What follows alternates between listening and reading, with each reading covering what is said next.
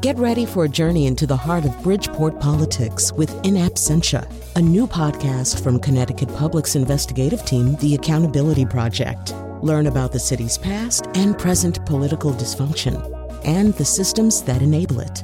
Tune in wherever you get your podcasts. Funding provided by Gregory Melville and Susan Fox and Kathleen Bromage.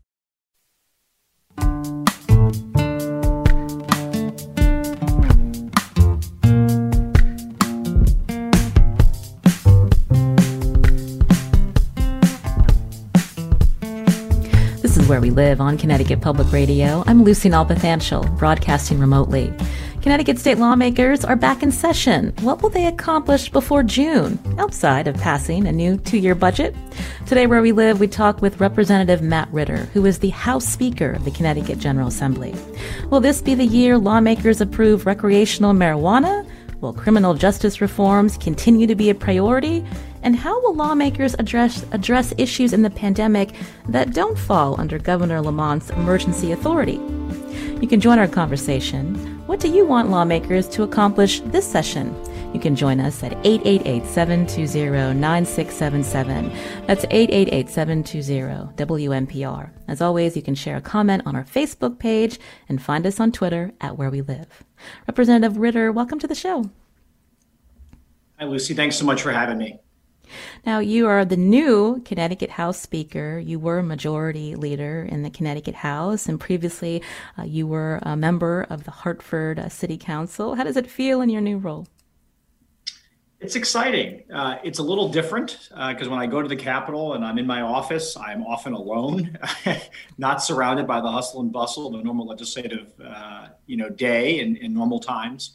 But I also um, am you know prepared and understand that to serve in this time and given what we're going through in this country um, you know demands a lot of attention and, and, a lot of thought and i'm doing my best to put all those things in every day when i make decisions. Remind our listeners how um, the legislator le- legislature is operating. So the capitol is still closed. So primarily are your committee meetings on zoom yeah, so uh, the the committee meetings are all on Zoom. Um, we have, uh, I think, done a pretty good job. I haven't heard a ton of complaints. I know people would prefer to be in person, uh, but that's not doable right now. But it has created access for people who didn't have it before, because now instead of driving to the Capitol and taking a day off from work, you can log on from the comfort of your home. Uh, not unlike work for some people. Uh, and we're seeing that so far, the public hearings, the limited ones we've had, have gone pretty well. Uh, but everything's via Zoom, except when we vote. When we vote in the House and Senate, we have to vote in Hartford. Uh, and so our members um, vote from their offices or in the chamber. Um, so that's the only real sense of normalcy, if you want to call it that, in the session right now. And how are lawmakers doing with the shift uh, using technology like Zoom and, and dealing with public comment online? Representative Ritter. I think a lot of them we all i think we all miss again the action um, the, the daily interactions that we have with each other and the conversations and understand there's limitations to the way we're doing things. But i think for a lot of members um, you know this is they understand this is the safe way to do it and we're doing you know we found a way to do it and make it work. So i, I you know i haven't heard a ton of complaining. Uh, maybe behind my back there is but they understand the situation and we're look we're very hopeful that as we get into may and june and certainly beyond that, that we'll be able to reopen the Capitol to the public again. So you laid out some of the rules uh, that the legislature is operating under. Uh, we know that uh, Governor Lamont uh, just recently signed a declaration extending his pandemic emergency authority to April 20th. That authority would have expired February 9th, and the governor says it's needed at a time to continue to monitor uh, the cases that have been rising in our state, also how vaccinations are being administered, and everyone's worried about uh, this more contagious variant, more than one, of this virus that has now entered our state. I understand you and your counterpart in the Senate, uh, Senate President Martin Looney, agreed to the governor's extension of these emergency um, authorization, these powers. Why did you do that? Yeah, and, and, just before why we did it, let's also talk about what we agreed to, which is the statute authorizes the governor to request up to six months. And when we negotiated with the governor, we said we need to go into smaller increments. Um, when we voted to do it last September, the facts on the ground were very different. We knew we were going to have a very difficult winter. Uh, ex- expectations where that was going to happen. We also were not in session. Legislators were campaigning. uh, the six month extension made sense till we got back into session. Now that we're in session, now that vaccines are being rolled out, we look at the emergency power timeline and think it should be smaller. So that's why we agreed to a 70 day uh, you know, extension, not six months or something longer than that. Now, why did we do it? Why do I think it's necessary? Look at the facts on the ground. I, I was saying to someone in, my caucus the other day, the vaccine site at Rentschler Field in East Hartford, okay? The governor probably and his administration probably had to waive or overrule five to 10 existing statutes and regulations uh, in state law, which only they can only do under the emergency power. Who can administer vaccines, procurement issues, uh, permitting issues, all this stuff to fast track it, you need to have fast track authority. But here's the thing if the governor does something that's not pandemic related, if he's if he's going beyond the bounds of restaurant capacity and mask wearing, all things that he should have authority to do because you have to recalibrate very quickly depending on positivity rates. If he starts entering into a world or a domain that the legislature feels is beyond that authority or is too much, we can always vote and overrule it. So what I remind people is there is a, a, major check and balance. And if he, for example, I talked to the governor, you know, we talk often. I said, look, if you start appropriating funds from the federal government that are unallocated, for example, we will go into session and we'll block you in five seconds. So those are red lines that we've set out. But in terms of restaurant capacity and masks, all these things, you know, what, how many people can be in a church on a given Sunday or attend a certain ball game, that stuff's got to be done very quickly. And the legislature is not built to work quickly, and it's best left to the executive in that context. Hmm. Now, we heard on Monday Republican House Minority Leader Vincent Candelora raise objections to this plan to extend the governor's pandemic emergency authority. Uh, this is the same uh, objections that you've heard uh, in previous times when it's been extended. Uh, Candelora saying that the continued exercise of emergency powers has become a matter of convenience. Let's hear more of what he shared what we were asking for is to draw back on the unfettered power that's being extended, and we offered some reasonable modifications. We would like the legislature uh, going forward to start voting on these extensions of the executive authority, and then we think that um, certain, you know, reasonable accommodations should be met so, how do you respond to Representative Candelora's point, point? I mean, he describes this as unfettered power.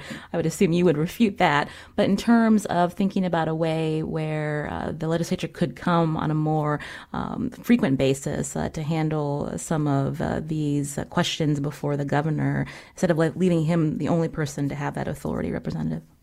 Well, first of all, um, the minority leader and I have a, a, wonderful relationship. So I hope anybody who's listening can understand that we can disagree, but we do so very amicably. Uh, it's not Washington. It, you know, it's not um, what you see and, and what has really become an unfortunate part of our, our democracy over the last couple of years. So let me respond to my friend, okay? What he's really calling for is that there's this public health committee of 10 that has the right to reject the governor's declaration of emergency powers I think what the minority leader would like is the full legislature to weigh in on that. I'm open to that conversation. Uh, if, if, he's saying that a, a, committee of 10, this is a statute we're operating under that was drafted in 2009 under then Governor Rell. Um, if he says, you know, we should do it a different way, I'm open to having that conversation. But be clear what he's not saying. I don't think they're saying that we don't need the governor to have emergency power. Um, everybody understands the next two months are so critical with vaccine rollout that if we don't get this right, we're going to set ourselves back. But if we do get it right, if we're swift, if we have the, the, the tools and the flexibility to get vaccines to people, um, to include mask mandates, restriction and capacity in certain places, as we get to Memorial Day, boy, this state could be in a great spot. So I know what he's saying, but I also don't think he's saying that the authorization he has now is unnecessary. Well, what about this other suggestion that Representative Candelora and Senate Republican Minority Leader uh, Mr. Kelly suggest limiting the emergency powers to one month increments and holding a vote of the full General Assembly every 30 days? Is that practical? Um, it's not impractical when we're in session. Uh, I, I, did ask the minority leader about that. I said, "What would you do out of session?" Because we're having conversations. But l- let's play this out. House Republicans and Senate Republicans said, "Let's do 30 days." The governor probably wanted 90 to 120 we settled on 70. I did not go to uh, negotiation school, but what I'm told is that's probably a good compromise.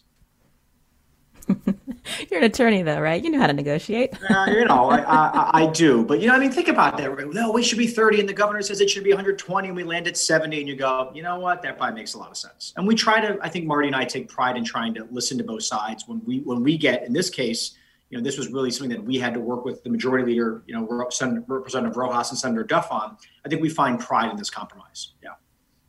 You're hearing again House Speaker Matt Ritter here on Where We Live as we talk about this upcoming session. It has started. Again, pandemic rules changing the way the legislature operates. Uh, there's a lot on the plate of the legislature this session, including passing a balanced two year budget. If you have questions for Representative Ritter, you can join us 888 720 9677 or find us on Facebook and Twitter at Where We Live. So, this emergencies powers law, it passed about a decade ago. Do you think that it needs to be reviewed?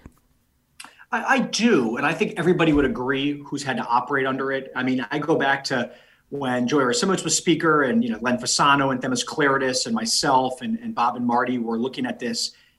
you know, it was it's not a perfect statute. Everybody acknowledges that, and I think we will revise it at, at some point. I think um, there are some really good suggestions and tweaks to it that we could make. Uh, and so, yeah, I think we will revisit it. How that ends up, or when that when we do that, I'm not entirely sure. But you know, I don't think anybody could have planned for where we find ourselves today. I think that's clear. Mm-hmm. I was curious if you could weigh in. You mentioned the vaccination uh, clinic or the mass vaccination site at Rentschler Field. Uh, there's a lot that uh, the governor and the Department of Public Health are having to coordinate, but we're hearing a lot from residents who are having trouble signing on uh, to get the vaccine if they're eligible. Other people have been able to get vaccinated when they shouldn't. Again, is this something that lawmakers should also be a part of in this this, this conversation about how to protect your constituents?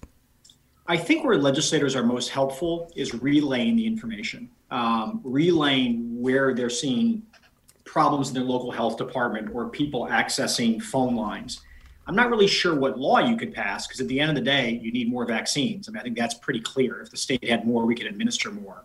Um, my, I also view my job, I, I, talk to the hospitals regularly in Hartford that I represent. Uh, I'm talking to the local health officials. I know that my colleagues are. Getting that information back to the state, I think, is the most helpful way. And we are doing that. And I look, I think based upon the ramp up that the Biden administration is looking at uh, and just the natural ability of Moderna and Pfizer to produce more vaccines more quickly, uh, the hopefulness of Johnson and Johnson, we may know more next week. I know where we are today. I don't think we'll be in that position a month from now uh, when we when we begin to really think about large scale vaccinations. Earlier, you talked about uh, with the pandemic, uh, it has helped strengthen public engagement uh, with some of these uh, hearings on, on Zoom, these committee meetings. But when we talk about the work of the legislature, you know, how has uh, it uh, what have you lost because of the pandemic rules? I'm thinking about a lot of those just conversations in the hallway, maybe meeting with some some lobbyists uh, um, who are maybe concerned or promoting a particular bill. Representative Ritter. Yeah, I, it's exactly right, and um, it's hard over Zoom to sometimes, you know, do a, a, negotiation and go line by line and see people's body language and reactions and people speak over each other. And you know you can't hear somebody their computer freezes. But at the end of the day what it says to me is we will prioritize major decisions. We are mindful that the way we're legislating makes it hard to probably do the same number of bills that we've done in previous years. And that's my job and the majority leader's job is to tell our caucus look these are the priorities. Let's get those done you're hearing House Speaker Representative Matt Ritter here on Where We Live. We're going to talk about some of his priorities for this session. We know that you have a lot of uh, suggestions out there, listeners, about issues you hope lawmakers will tackle this session. You can join us as well. 888-720-9677. That's 888-720-WNPR. Or find us on Facebook and Twitter at Where We Live.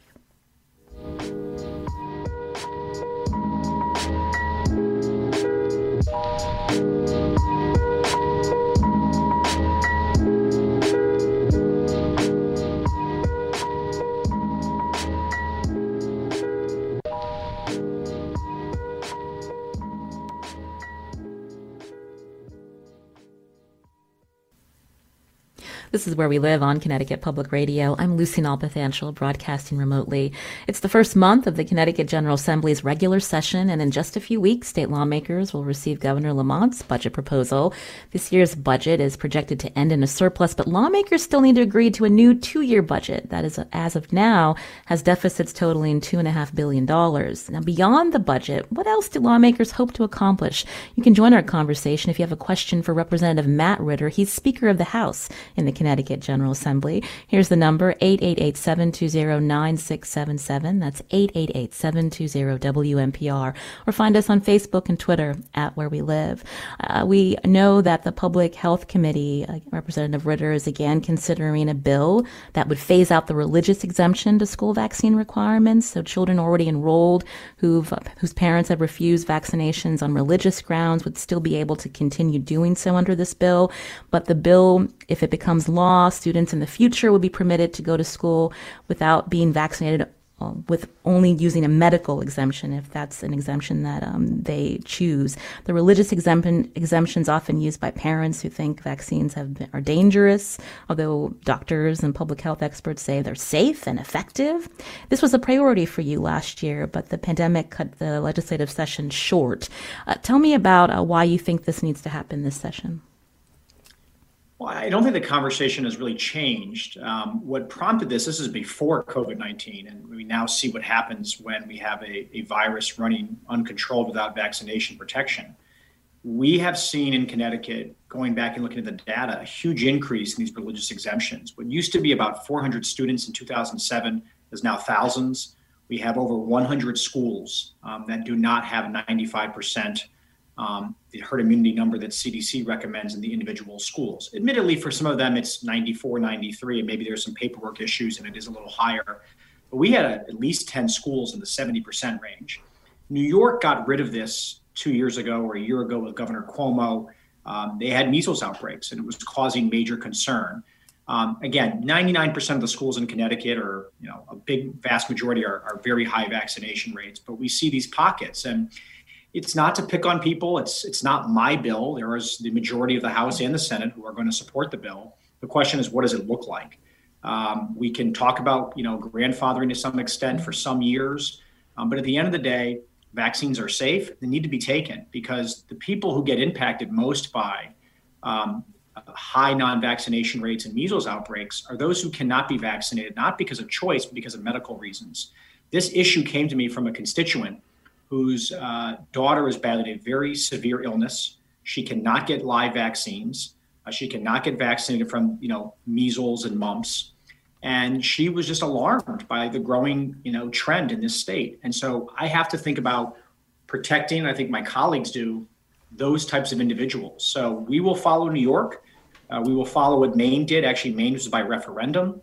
Uh, it's a pattern you're seeing in the Northeast states to say, look, if a doctor finds a medical reason you can't get vaccinated, that's fine. But otherwise, um, you're going to have to make other other arrangements.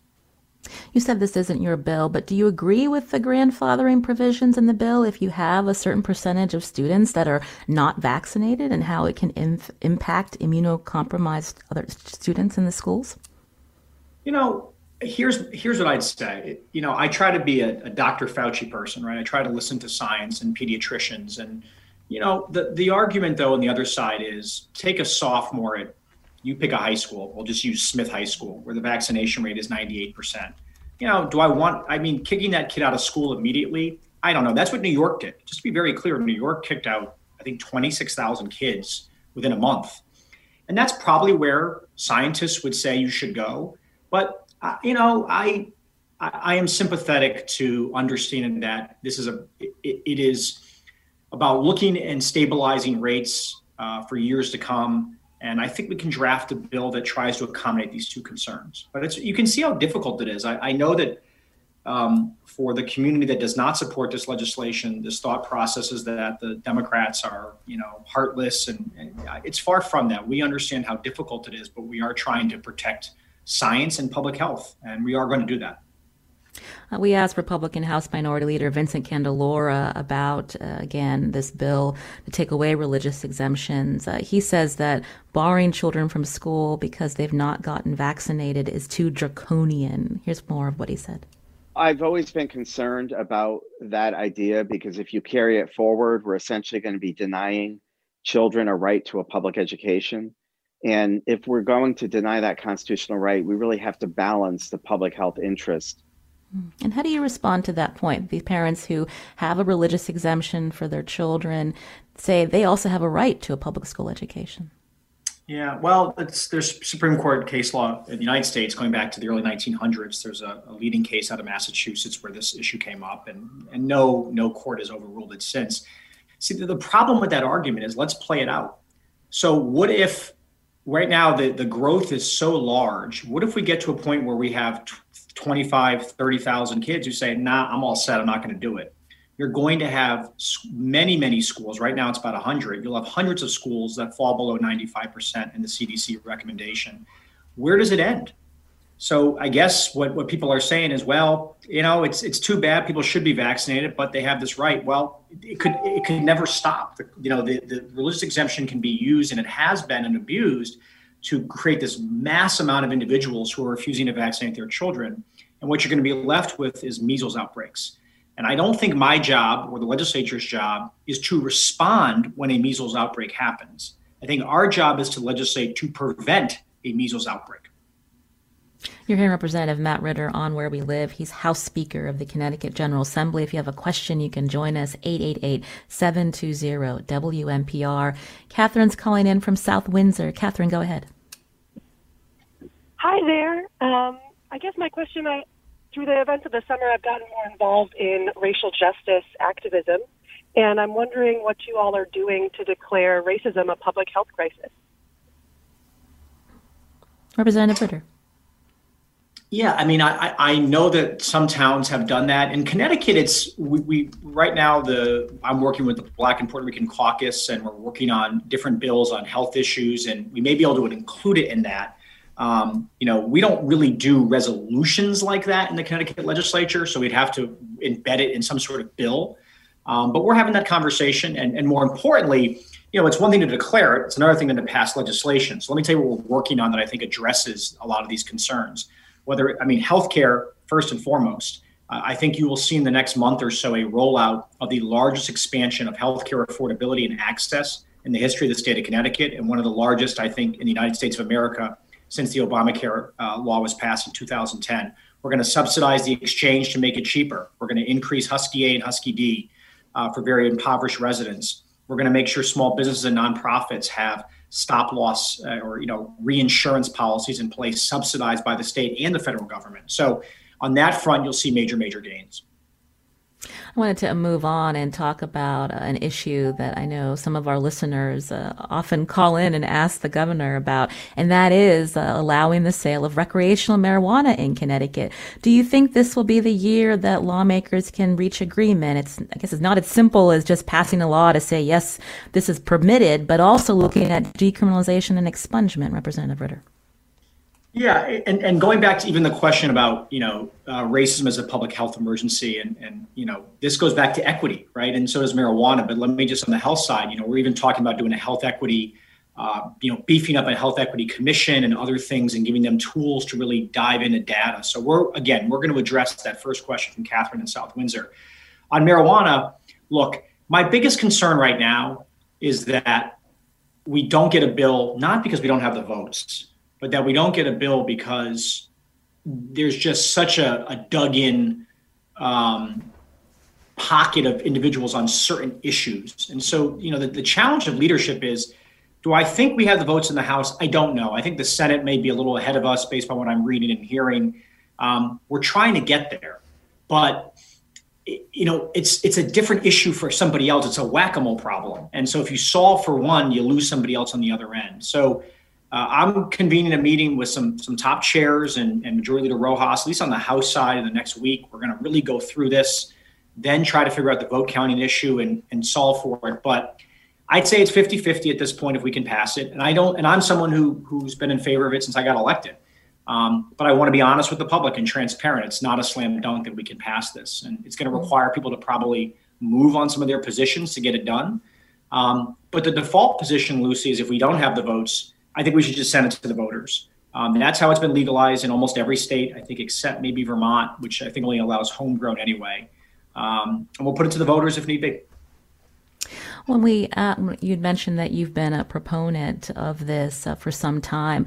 What is the reason? Is it that uh, you know you believe in the the decriminalization uh, of this uh, this drug, or the fact that we've got neighboring states like Massachusetts making a, making a lot of money that you know would help uh, Connecticut's coffers as well?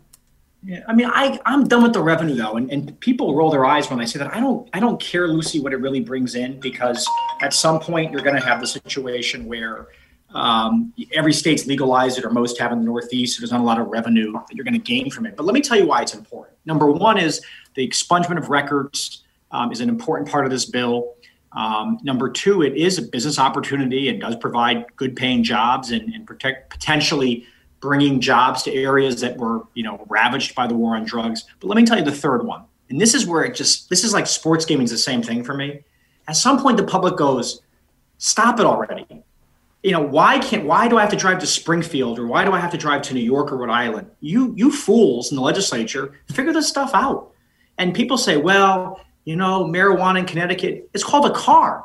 And I know this is shocking to people. But what folks do is they get in the car. Sometimes they let it run for five minutes till it gets nice and warm. And they drive to Springfield and they buy marijuana and they come back. Or they drive to Rhode Island and they place a sports bet. Uh, it's just, it's all around you. And the question is, Connecticut can get in the business of, of, of monitoring it, uh, making sure we take away the black market, giving this to businesses that have run the medical marijuana program very, very well and very professionally? Or are we going to pretend that people can't drive 10 miles to Springfield? I'd prefer to do the former and not the latter. Mm. And what about the concern from the other side, uh, worried about the message it sends to young people?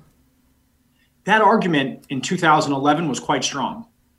That argument, I just I don't understand it anymore. When you have New York, New Jersey, Massachusetts, and, and Rhode Island, maybe a little behind New York. Um, I think New York will be the next state. I just I don't know what to tell people. I, you you're right. I, I think you know if you drink liquor in large quantities, guess what? It's not good for you either. If you eat really unhealthy foods, it's not good for you either.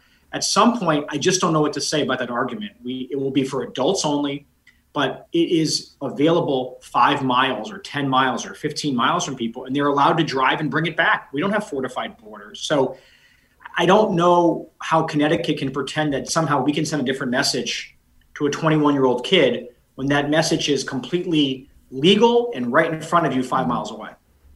If this were something that did pass and became law, would this be something where the legislature could set aside money to have a better education about uh, addiction and, and drug abuse uh, for young people? Yes, we could. Absolutely. And I think that is part of some of the proposals. You brought up uh, sports gaming, so I've got to bring it up too. Uh, yesterday at a legislative forum, Mashantucket Pequot Tribal Nation Chair Rodney Butler uh, quoted in the mirror saying, "We're at the one yard line, and we've just got to punch it in at this point." when he's talking about a deal with the tribes on sports betting, is are you really close? Uh, you know, the one yard line, you know, uh, I'll say this we don't have 50 yards to go. I don't know if we have one. Uh, maybe it's somewhere in between.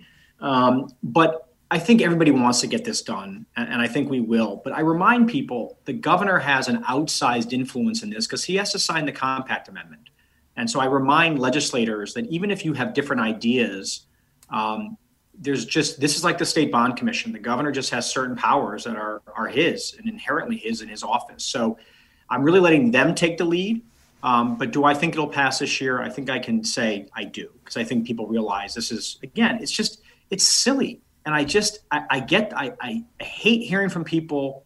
Not that everyone says, well, sports gaming is not the most important issue. I know it's not the most important issue. I couldn't agree more. It's probably not even in the top 10 that we have to worry about.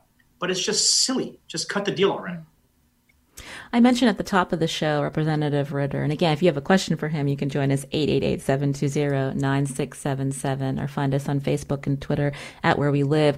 Uh, the state budget picture uh, looks okay uh, through the end of this fiscal year. Now that we're seeing a, a, bigger rainy day fund, the fact that there's a bit of a surplus, uh, there's optimism that the federal government will be sending more money uh, to Connecticut. Does it make uh, passing this recreational marijuana bill uh, less of a priority? I don't think it makes it less of a priority because even if we legalized it, I maybe in year two of the biennium budget you begin to see some revenue, but again, it wouldn't bring in that much, and we wouldn't see it immediately. But you, you hit on a big point, which is our budget picture has has improved dramatically, and I think will continue to get better. Um, we were looking at OFA thought in March of 2020 we'd have a two billion dollar deficit for this fiscal year. Okay, for this fiscal year ending June 30th. That is now a $170 million surplus plus, plus $200 million, $250 million in volatility cap, which is extra income tax receipts. So you're really running about a 400 to 500 million dollar surplus. I have never seen a swing that large. Uh, it's like the Mets in the 60s when they went from winning like two games to winning the World Series. That, that's how we feel right now. So let's talk about taxes. Uh, several Democratic lawmakers have proposed different ways to reduce the tax burden on middle class and low income people in our state. Researchers, we know this, uh, the middle class and low income residents pay a larger percentage of their income in taxes than wealthy people in our, people in our state.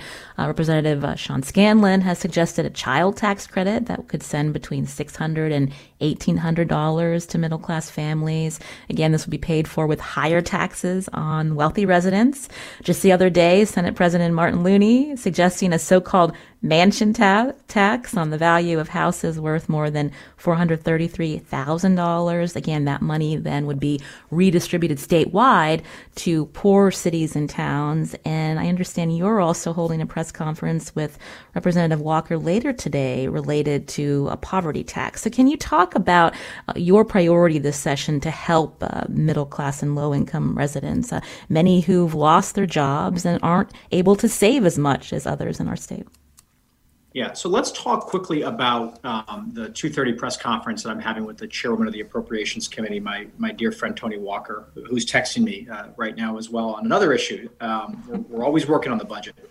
Um, there is a in Connecticut. There we are one of the few states, very few in the country, that have this additional lien on individuals um, who have been on welfare. First of all, Connecticut has very strict welfare laws. Uh, again, we're one of the strictest in the country. I think it's a 33 month cap and what happens is somebody who, for 12 months, uh, who needs help from state assistance, that's what it's there for, for whatever reason happens.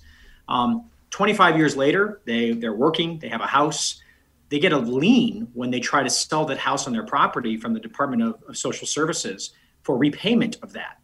Um, it's, it's basically a poverty tax. It is, it is keeping people uh, in a situation forever.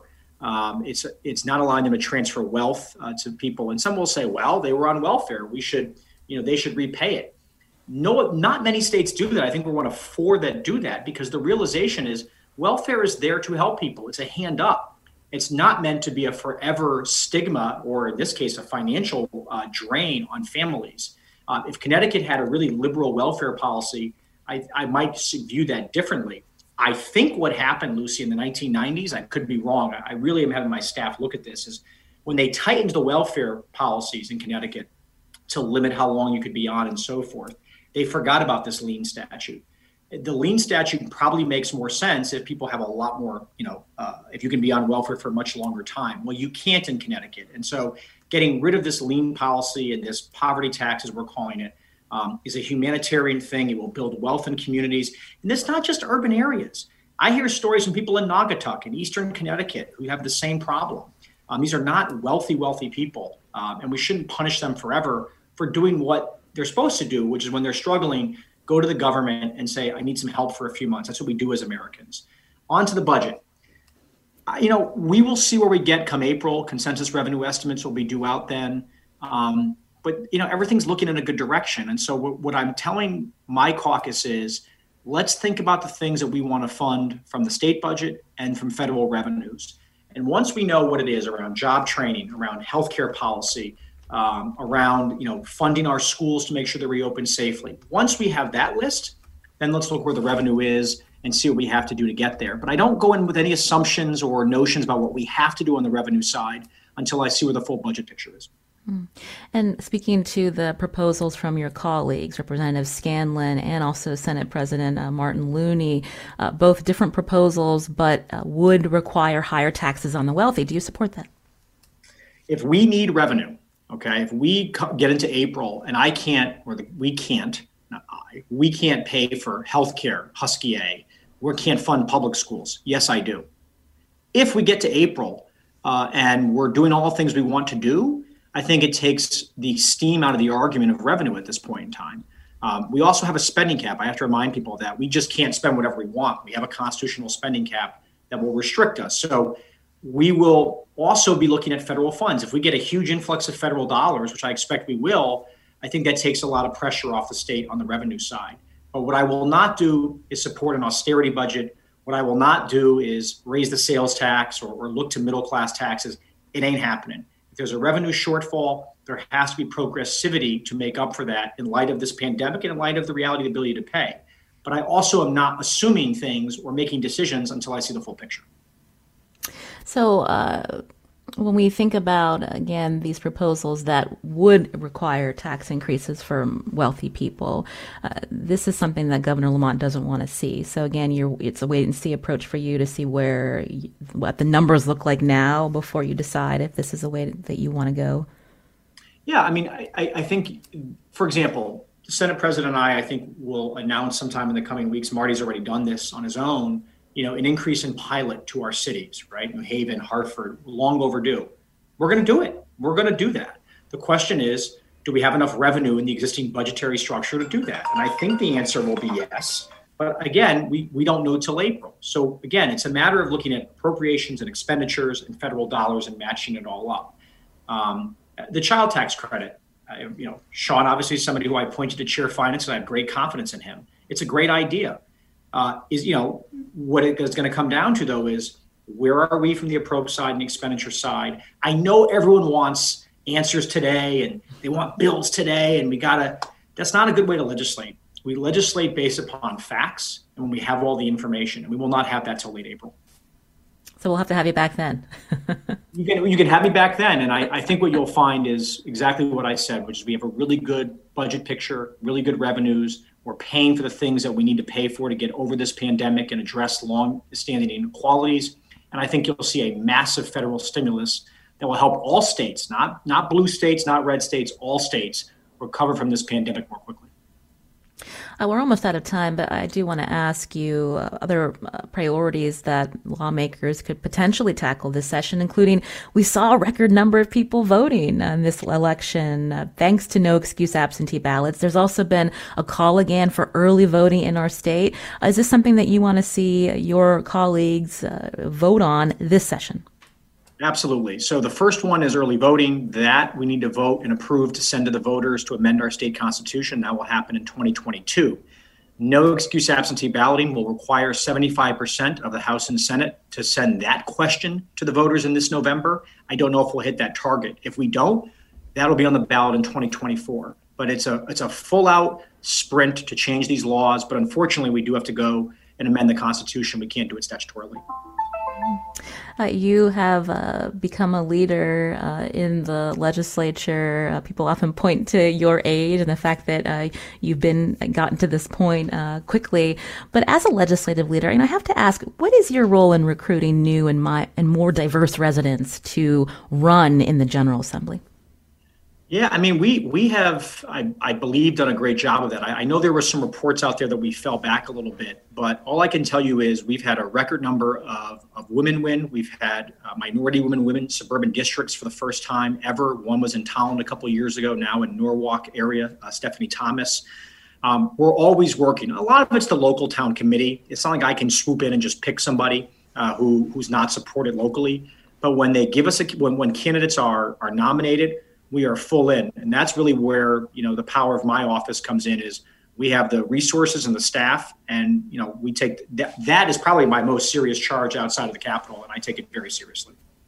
We know that there are women legislators who hold prominent committee chair positions but there are no women caucus leaders. Is that something that should change representative ritter it should and it will. Um, you know, it's a it's a vote of the caucus. Um, so at the end of the day, I can't change it. I don't appoint the House Majority Leader or the House Speaker. It's, it's a vote of, of your caucuses. But I think it. I think it's a matter of just who's willing to run and who's willing to step up. And uh, at some point, I think you will see that change very very soon.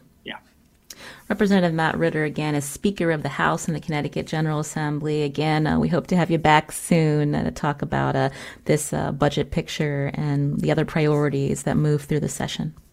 Thanks. Appreciate you having me, Lucy, and I look forward to being back on soon. This is Where We Live on Connecticut Public Radio. I'm Lucy Nalpathanchel. Uh, next Wednesday, we're going to hear from Governor Ned Lamont on the show. We'll take your questions too. Again, that's next Wednesday. Now, coming up, we're going to get some analysis from Christine Stewart, editor of the CT News Junkie and a reporter for NBC Connecticut. You can join us too. Find us on Facebook and Twitter at Where We Live.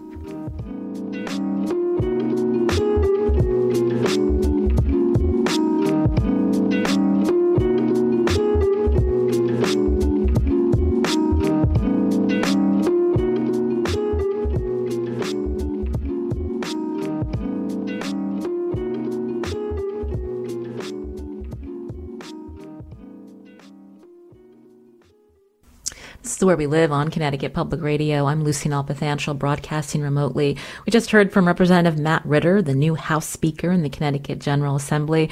Joining us now is Christine Stewart, owner and editor-in-chief of Connecticut News Junkie, CT News Junkie, and a reporter for NBC Connecticut. Hi, Christine. Good morning. Uh, you've been covering the Capitol for some time. Anything that stood out to you in the way that Representative Ritter answered some of those questions? No, what I think is really interesting is that, you know, at the age of 38, he's going to be the youngest Speaker of the House. And so, as the youngest Speaker of the House, he also has two children, right? And we also have uh, Representative Jason Rojas of East Hartford, who is um, going to be the majority leader, who also has young children. So I think um, for the first time in a long time, we have these legislative leaders in a position of power uh, at a time where we're dealing with all these, you know, uh, COVID restrictions and school and remote learning. And as parents, they're actually going through that and experiencing that with all of us who, you know, have school age children. Um, and so I'm just wondering how much all of that is going to influence the public policy that comes out of the legislature because I think for the first time in a long time, um, there's a greater understanding of of family um, from the lawmakers who are, um, you know, at the forefront. I think from you know the uh, the child um, tax credit um, from Representative Sean Scanlon. I think that you know for, from tax policy, from social policy, uh, it's going to be really interesting to see where they end up. Mm. When we think about the challenges of this session, again, still in the pandemic, Representative Ritter alluding to, they may not get as many bills out as they have in previous sessions. So, what do you think will be the priorities, Christine? You know, it's really hard to tell at this point um, because it is going to take longer. Uh, these committee meetings have have taken longer um, just to simply raise um, some of these concepts. Um, but I think he hit on all the big ones. I mean, I think that you know, sports betting, uh, um, recreational marijuana, um, eliminating the religious exemption to vaccines uh, for childhood immunizations. Um, I think that those are big issues. I think that also, uh, you know, nursing home. Uh, immunity, anything that has to deal uh, with uh, with COVID and going over the governor's uh, executive orders. Um, I mean, I think that they can walk and chew gum at the same time, and they're going to try to consolidate some of these and I think what's going to end up happening is that they're going to consolidate them into these like omnibus bills um, that is probably going to force people to vote for something that they might not necessarily completely agree with. Um, mm-hmm. But for uh, the time that they have, this is going to be the way in which they're going to be able to do it the building's pretty quiet over there on Capitol Ave. Uh, when we think about how lobbyists do their jobs in previous sessions and how, uh, you know, they too um, are going to have to, you know, deal with online meetings or hoping to get phone calls with legislators. How are you seeing lobbyists having to shift the way they get access to people like Representative Ritter? Yeah, so it's been really difficult because, you know, if you're a lobbyist and you're calling one of these lawmakers and, you know, you have to hope that they pick up the phone or hope that they agree to do a, a, virtual meeting because they could they could ignore you if they want to. And also just simply having all the lawmakers' cell phone numbers um, has been a challenge for for lobbyists um, because there were, you know, genuinely some people that you just bump into in the hallway and you you can't do that anymore. I mean, you know, the the cafeteria cafeteria is closed, the building is closed. Um, there's there's nobody there. Uh, the lights are on, but uh, it's hard to it's hard to get to um, some of these lawmakers.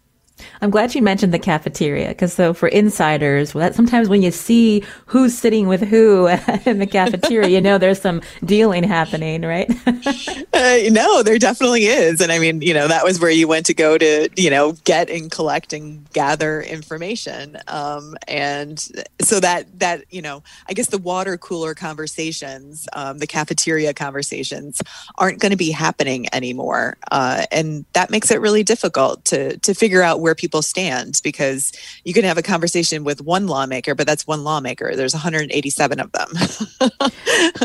so it's it's a it's quite a difficult task. And what about the reporters able to, to do their work uh, as efficiently efficiently as in the past? Uh, does this impact the public's understanding of what's happening uh, this session, Christine? Yeah, I mean, it is a matter of getting a hold of lawmakers, but I've actually found it really easy. Um, all these lawmakers are um, very accessible. Everybody knows how to do Teams and Zoom and um, all of these other, you know, virtual meeting things. Uh, it hasn't been uh, as hard as you think it would be, um, but you know it, there are some challenges to you know remember when this virtual meeting is, is, happening when you used to be able to just go and bump into somebody uh, in the hallway or attend the meeting and, and grab them after the meeting to to get the interview so mm-hmm. it's been it's been a challenge for us too Representative Ritter uh, seemed to want to take a wait and see approach related to some of his colleagues' proposals uh, to help low and middle income, about how to pay for these proposals to help low and middle income uh, families in our state. I know the governor doesn't want to see tax increases on the wealthy. Uh, what do you anticipate to see in the next few weeks uh, related to the, the governor's budget proposal and how some of these other proposals may play out, Christine? Yeah, that's going to be a battle because I think that people are forgetting that we still have the governor's budget that he introduces in February is still going to have to close a two year, $2 billion budget deficit. So, um, you know, cuts uh, or, or revenue increases are going to have to come from, from somewhere. Um, and I know that he doesn't like, the governor doesn't like some of these, uh, like Senator Looney's um, statewide property tax proposal. Um, he doesn't think that there's any reason at this point to to raise any taxes. So it's going to be it'll be another battle between the legislature and the governor, and they're still getting to know each other. They only had one year before um, COVID put an end to um, their relationship for the most part. So it should be interesting. We have seen other legislatures under other Democratic governors, uh, Dannel Malloy, uh, where uh, you know he, they've really kind of done their own thing, and they don't necessarily need uh, the governor's uh, permission or approval. Do you anticipate that kind of relationship uh, with this session, or is it still pretty congenial? It's still pretty congenial at this point but uh, you know there is there is that risk too that you know the legislature could go off and and do what it needs to do and ignore ignore governor lamont or you know override any of the the vetoes he may have um, so I guess it remains to be seen. They do have the veto proof majority in the Senate. Um, they don't quite have that uh, uh, in the House yet, but it's um, they do wield quite a bit of power and they are back in session. A last question, Christine. Representative Ritter wanted to make it clear at the beginning that he sees Representative Candelora as a friend. Do you anticipate, even though there is that Democratic majority in both chambers, that there will be uh, more uh, collaboration with the Democrats and, and, the Republicans, or will their proposals, the GOP proposals, uh, go nowhere? No, I think that there does have to be more collaboration, and I think that they are walking a fine line and and trying to figure out how to um, not only work uh, together, um, but they know that there's not a lot that's going to be able to be brought up. The session, even though it's the long session, is going to seem much shorter uh, in this virtual space. So, if they want to get anything done, they are going to have to work together. That's Christine Stewart, owner and editor in chief of Connecticut News Junkie, CT News Junkie, and a reporter for NBC Connecticut. I know CT News Junkie has a new website. Uh, we've already been uh, checking out all of your work, Christine, and your colleagues. Thank you for coming on today. Thank you. Today's show produced by Matt Dwyer. I'm Lucy Nalpathanchel. Thanks for listening.